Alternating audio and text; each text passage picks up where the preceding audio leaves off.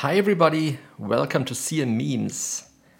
So, for this episode, I'm planning a couple of short and relatively independent segments because there are many different things I would like to talk about. You know, every time I end up talking too long already about the first topic on my list, and then I have to shift all the remaining points to future episodes, where of course the same problem happens again. So, this time I will really try to limit the time for each segment.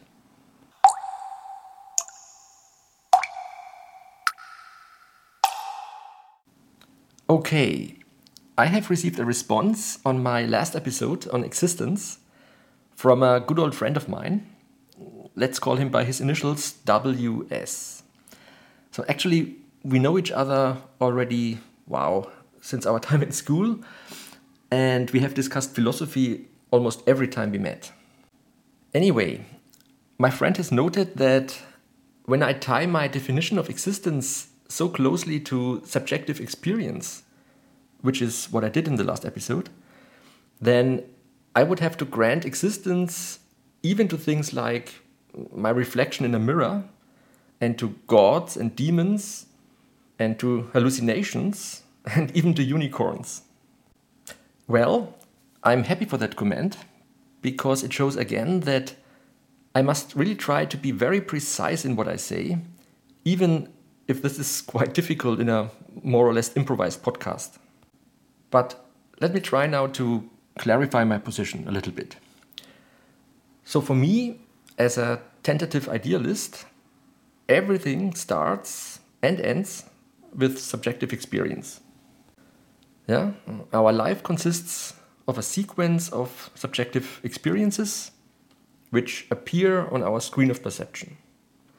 And as Kant has already realized, we can never know for sure what is behind the screen and what causes these perceptions.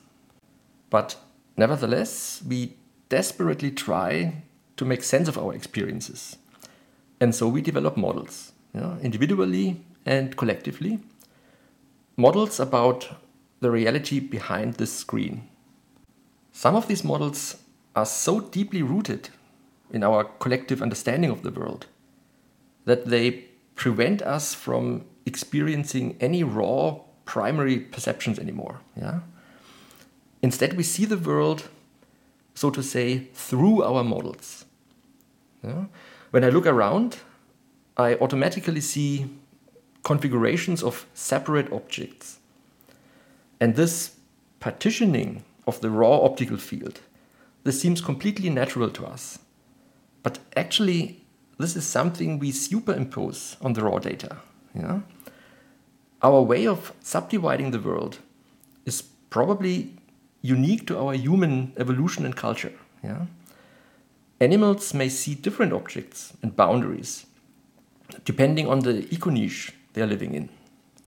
Anyway, our subjective experiences are the data that we are given to work with and which we use to refine our models yeah, in an ongoing process of inference. So these models are constructions in which we believe to various degrees. Yeah? And so they should be assigned Bayesian probabilities, which are always smaller than one simply because we never can be 100% sure that our models are correct. Yeah? Maybe our interpretations of the experiences are good enough to survive and good enough to build some technology, but nevertheless, they may be fundamentally wrong or at least incomplete. But the experiences themselves, I would say, are beyond doubt. They just happen.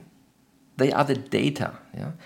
They may be already partly corrupted by false interpretations because we see the world through our model lens as always. But they are data nonetheless. We have to take them seriously because we have nothing else to work with. Experiences are the true atoms of our subjective life.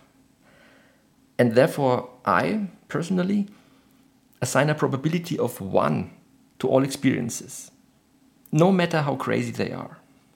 I guess this is the point which I did not make sufficiently clear last time.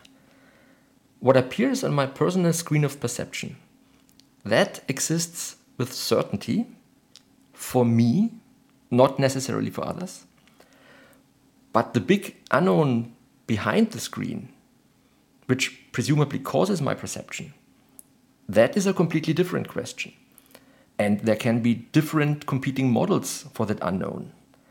And we can believe in these diverse models to different degrees. So, in this sense, the reflection of my body in a mirror as a perception, as a mental phenomenon, absolutely exists. So called hallucinations also exist with probability 1.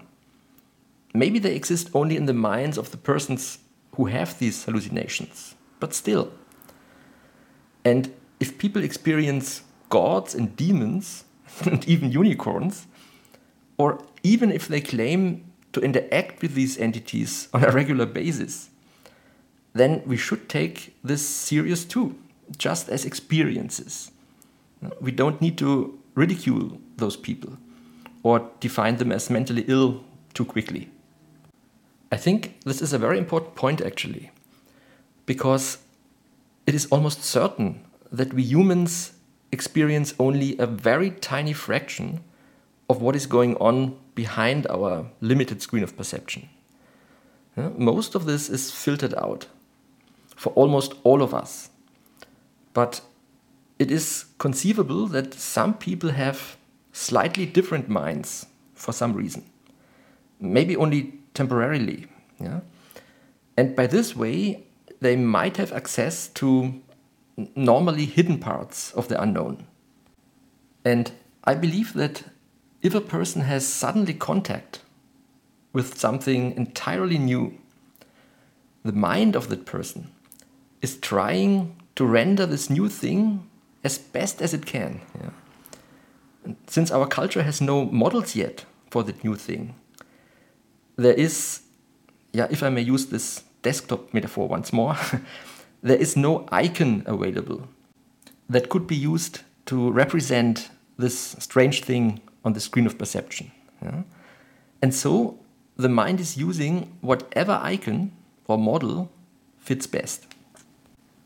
I think something like this is going on when people have absurd encounters with so called aliens. Modern people interpret them as aliens from other parts of the universe or from other times or from other dimensions. A few hundred years back, people had similar encounters and interpreted them as fairies or whatever. Yeah? So the mind tries desperately to make sense of something completely outside of the normal. And so it is using whatever image or icon the local culture is providing. So, in my opinion, such encounters are incredibly valuable data points, which could help our human mind to evolve to the next level. Yeah? If we want to have a future science which explains all possible experiences, then we have to specifically focus even on data points which are outside of the normal spectrum. Okay, I think I have made clear now in which sense I define gods and demons and ghosts and aliens and fairies as existing. Yeah? I grant them existence as data points with probability 1, but the various interpretations in those, I believe, to a much smaller degree. Now, let me finish up this segment with a few more remarks. It is possible that certain parts of the unknown can only be perceived by a subset of humans. You know? Just like some people can see less colors than others. This is completely okay and normal, even if these differences remain forever. And it is also completely normal, in my view, that different people assign different degrees of belief to the various models and interpretations which are available. We are all updating our beliefs continuously, but it is not necessarily the case that we will you know, eventually converge to a single shared truth. If we would all start with similar beliefs and would update our beliefs in the same way and would feed our minds with the same information sources, then we would probably all arrive at the same consensus reality. But the situation is not like that. Our minds and cultures are different from birth already. And in modern times, everybody has access to the full spectrum of possible information channels yeah, on the internet. So each of us is free to find his or her own bubble of information, yeah? his, or, his or her private information niche to live in, so to say. And we can surround us with like minded friends. And so our culture is breaking into many subcultures. I know that many see this fragmentation as a problem of our modern society, but I personally like it. I like to create my own reality and to explore it together with a few friends. But this is a topic for another episode. Maybe we could define a consensus reality as a self consistent set of things that are believed to exist by a certain group of tightly interacting people. Yeah? There can be multiple consensus realities existing in parallel. And I don't see a fundamental reason why these distinct consensus realities need to be in war with each other. They can live peacefully on the same planet, provided we do not forcefully mix them together. Each of them is an independent, collective attempt to model the huge unknown world behind the screen of perception. And the members of such a consensus reality, they actually experience the same unknown through the unique lenses of their accepted models. And so different cultures can actually live subjectively in completely different worlds although their experiences are driven by the same unknown. This is why I have defined existence as something observer and context dependent in the last episode. So, I admit to my friend WS that mine is a very weak definition of truth, if you want. But this is honestly how I think in the moment.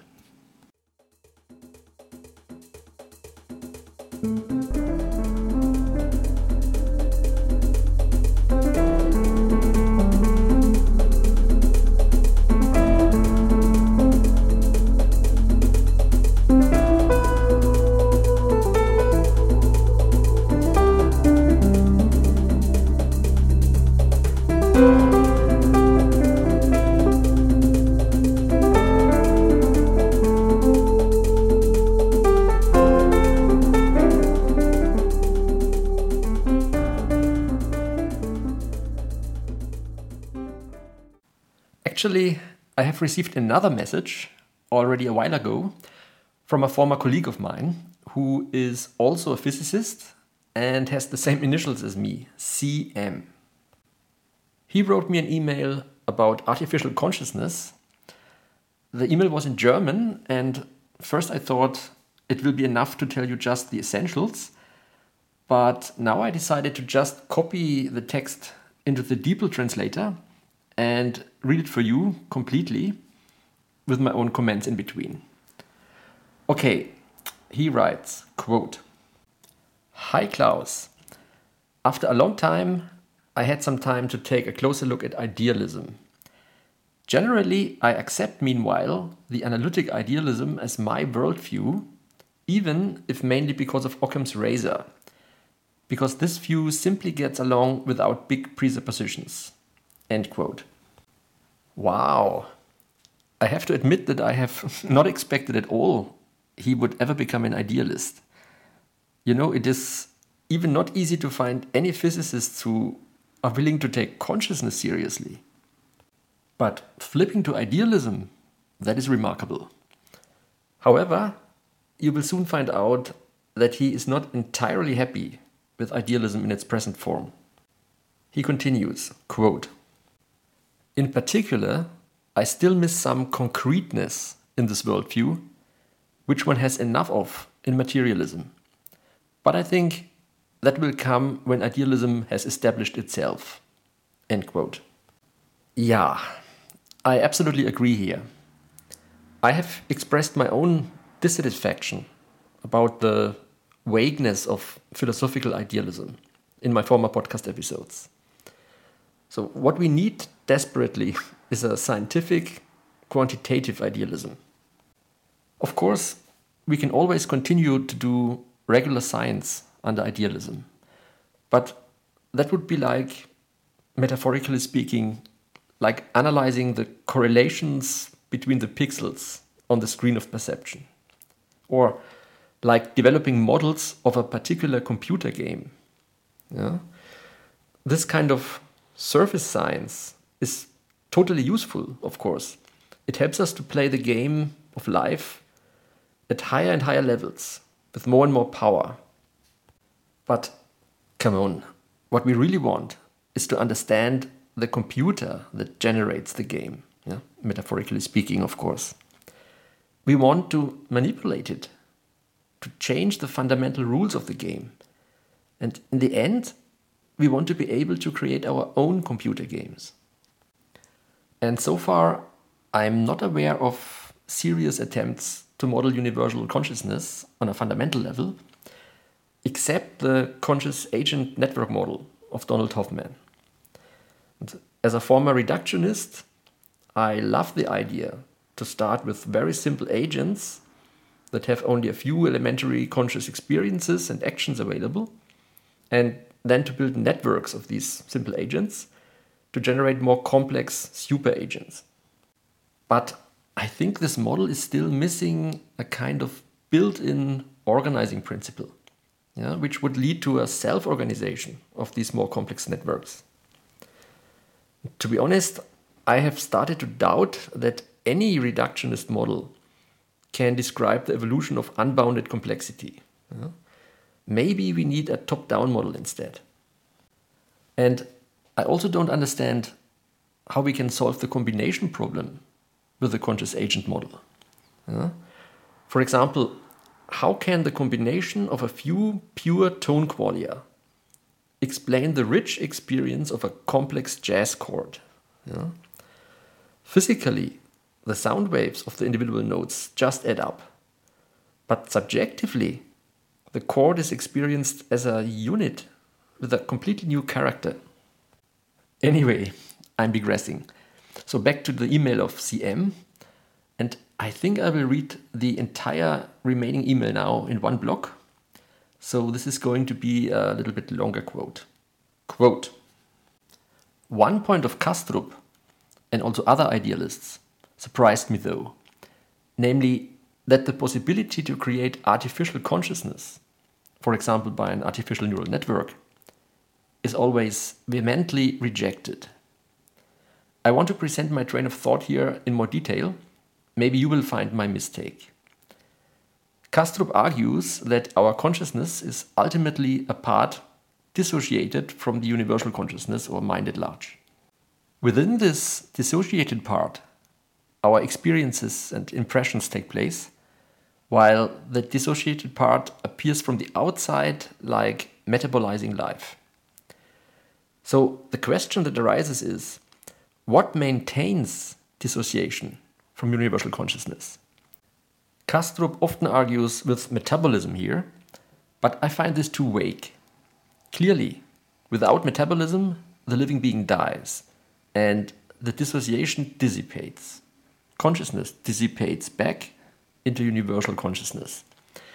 And also, some experiments with consciousness expanding drugs seem to support the role of metabolism.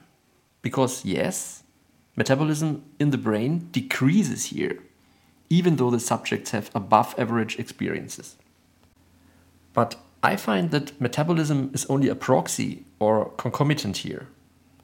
In fMRI recordings, metabolism in the brain ultimately only indicates where a lot of work is being done. where a lot of information processing is taking place.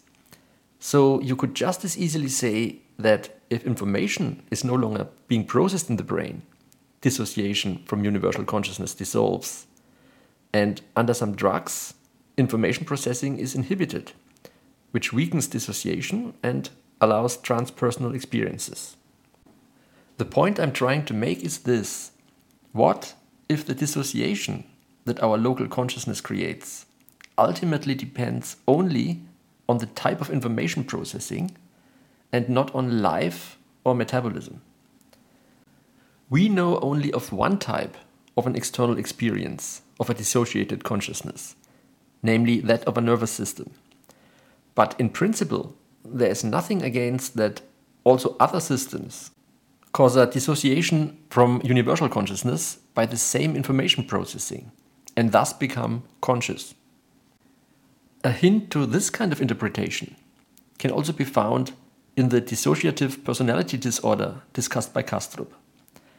As far as I know, but God knows I'm not an expert here, this kind of disorder can also be triggered by external influences on the brain, like certain poisons and the accompanying change of information processing. The splitting of a local consciousness is thus possible by a change of the information processing visible from the outside. If indeed information processing or computation also allows a split from universal consciousness, then this split can in principle be induced in an artificial system. A problem with this argumentation is the somewhat difficult role of information in idealism, since this must be experienced first in order to exist. I think one should not think of Shannon here, but consider information processing more generally as state changes of a consciousness, whether local or in universal consciousness. But I'm still thinking about it. End quote.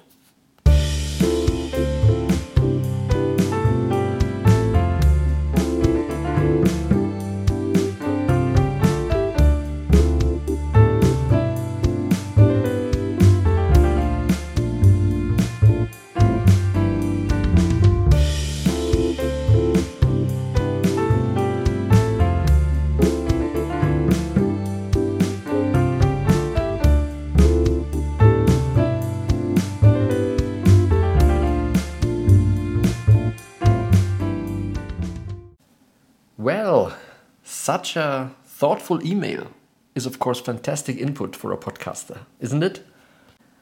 So, first of all, I really like that CM is also bringing into the discussion the concept of information. Because in one of my recent episodes, I think I have briefly mentioned that information may be an interesting concept to bring idealists and physicalists a little bit closer together.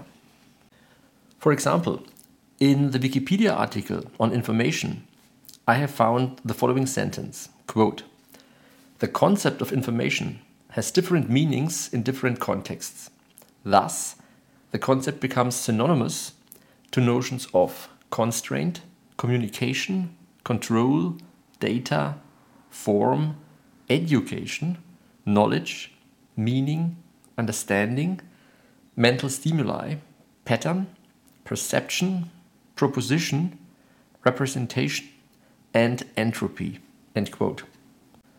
Now, I personally would not have associated information with all of these notions, but definitely we can find in this list both mental stuff, like knowledge, meaning, understanding, mental stimuli, or perception, but also physical, more quantitative stuff, like data, pattern, and entropy. Maybe some of you would not immediately associate pattern with physics, but actually, physics has already moved away a long time ago from this naive notion of matter. Yeah? Matter as a collection of indestructible atoms which exist continuously and which move around and interact with each other. At least in the case of elementary particles, we now have a much more dynamic picture. Yeah? We see these particles as temporary excitations of quantum fields. They kind of pop in and out of existence. And so they don't have this character of a material substance at all. Now, this is highly embarrassing for a physicist to admit, but I actually don't know how to explain the apparent stability of non elementary particles, such as atoms. I guess you can scan with a raster tunneling microscope over the surface of some sample, let's say a crystalline solid, and then you see the regular lattice of the individual atoms. In such an experiment, you can in principle come back to the same atom repeatedly. And it will still be there. Or at least there will be some atom at the same position than before. Is it really the same atom? Or are the quarks and gluons and electrons, which make up the nucleus and the shell of the atom, are these elementary particles replaced with fresh ones every femtosecond? Or is the whole aggregate somehow stabilized by the interactions between these parts? Do the particles exist at all before we measure them? Yeah? And so we are back at the measurement problem. Anyway, I'm digressing again. I just wanted to say that matter is not seen anymore as a static substance in modern physics, but as a dynamic process on the microscale, which somehow produces relatively stable patterns on the macro scale. And these dynamic processes on the microscopic scale can be at least approximately described as time dependent fields of numbers, or in other words, as evolving information. Yeah, the physical universe is information which evolves over time according to certain rules. And so information is a good ground for future physics because it is independent from old fashioned notions of matter. At the same time, the concept of information processing is central to neuroscience. We know that many subjective mental experiences are associated with characteristic patterns of information processing in the brain.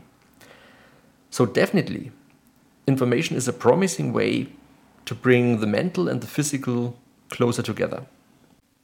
Coming back now to the email of CM. I agree that metabolism is maybe too specific to our own biology. And I also agree that information processing could be the really important part here. So let's for a minute assume that a dissociated part of universal consciousness when observed from the outside, appears on our human screen of perception as a specific type of information processing. In this case, if we want to artificially dissociate a part of universal consciousness, we don't need to create artificial biological life. Maybe we do not need to create anything like life. We only need to create any physical process which has this specific type of information processing properties, which is characteristic for minds. Thinking of it, this opens up interesting possibilities because every time we dream about people, we create separate mini minds within our own mind, right? And we do this, I guess, without creating new biological beings. Then it could actually be that each of our dream humans has his or her own conscious experiences. But of course, we have direct access only to one of them, just like in waking life. So that's nice, but I still find it difficult to wrap my head around what the process of dissociation really means. You know, when I was still working in my old research field of quantum nanostructures, we had this notion of localized and delocalized wave functions. So, when you have a crystalline solid with a perfectly periodic arrangement of atoms, then there are quantum mechanical wave functions in the solid which spread equally over the whole space, yeah, like a fog.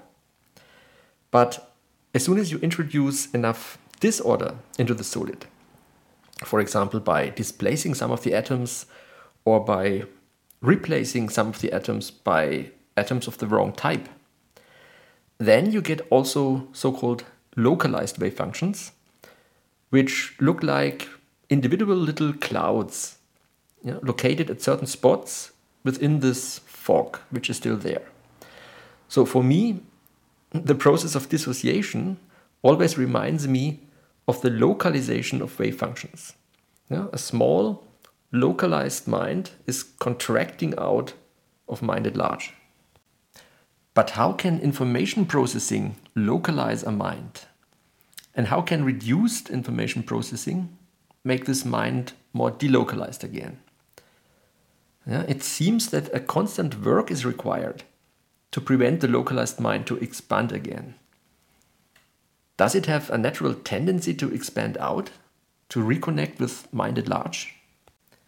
If dissociation is an active process in which most parts of mind at large are prevented from interacting with the localized mind, then isn't this a little bit like a firewall that protects your local PC from certain dangerous things in the internet? This is, of course, very different from our standard view, where information processing in the brain has mainly to do with actively gathering information about the world and then to act on the world in order to keep all body parameters within a healthy range. Yeah? Let me call this homeostatic information processing for the time being. If we bring somehow this homeostatic processing to an end, the human stops to gather survival relevant information and stops to act on the world in a survival relevant way. Yeah? And on our screen of perception, this looks as if the human is dead, or at least brain dead. And eventually, he or she will be biologically dead and the body will decay. But we should not forget that we know only what appears on our screen of perception. We don't know what remains of a dead human behind the screen of perception. There may remain a lot of activity that is not survival relevant and thus invisible to us. Yeah, let me use for a moment this, this notion of different planes of existence or parallel dimensions. Yeah? This sounds always terribly woo woo, but on the other hand, it's definitely useful to have at least some words for parts of the world slash mind of large which are hidden from us. So when we say the word survival, what we mean is staying within our standard plane of existence, right? And this homeostatic information processing serves to keep us within our standard plane of existence. And it is an active, ongoing process. Now, a funny image pops into my mind. I imagine that each of us, each of us organisms, is like a little airplane. And the airplane tries to stay at a certain altitude, which stands symbolically for our standard plane of existence. But let's say that this is difficult in practice because maybe there are strong random vertical air currents some drawing us upwards and others downwards. So we have to actively readjust our altitude in an ongoing feedback control loop. And this, of course, stands symbolically for this homeostatic information processing. Eventually, we will run out of control and our airplane will permanently change to another plane of existence.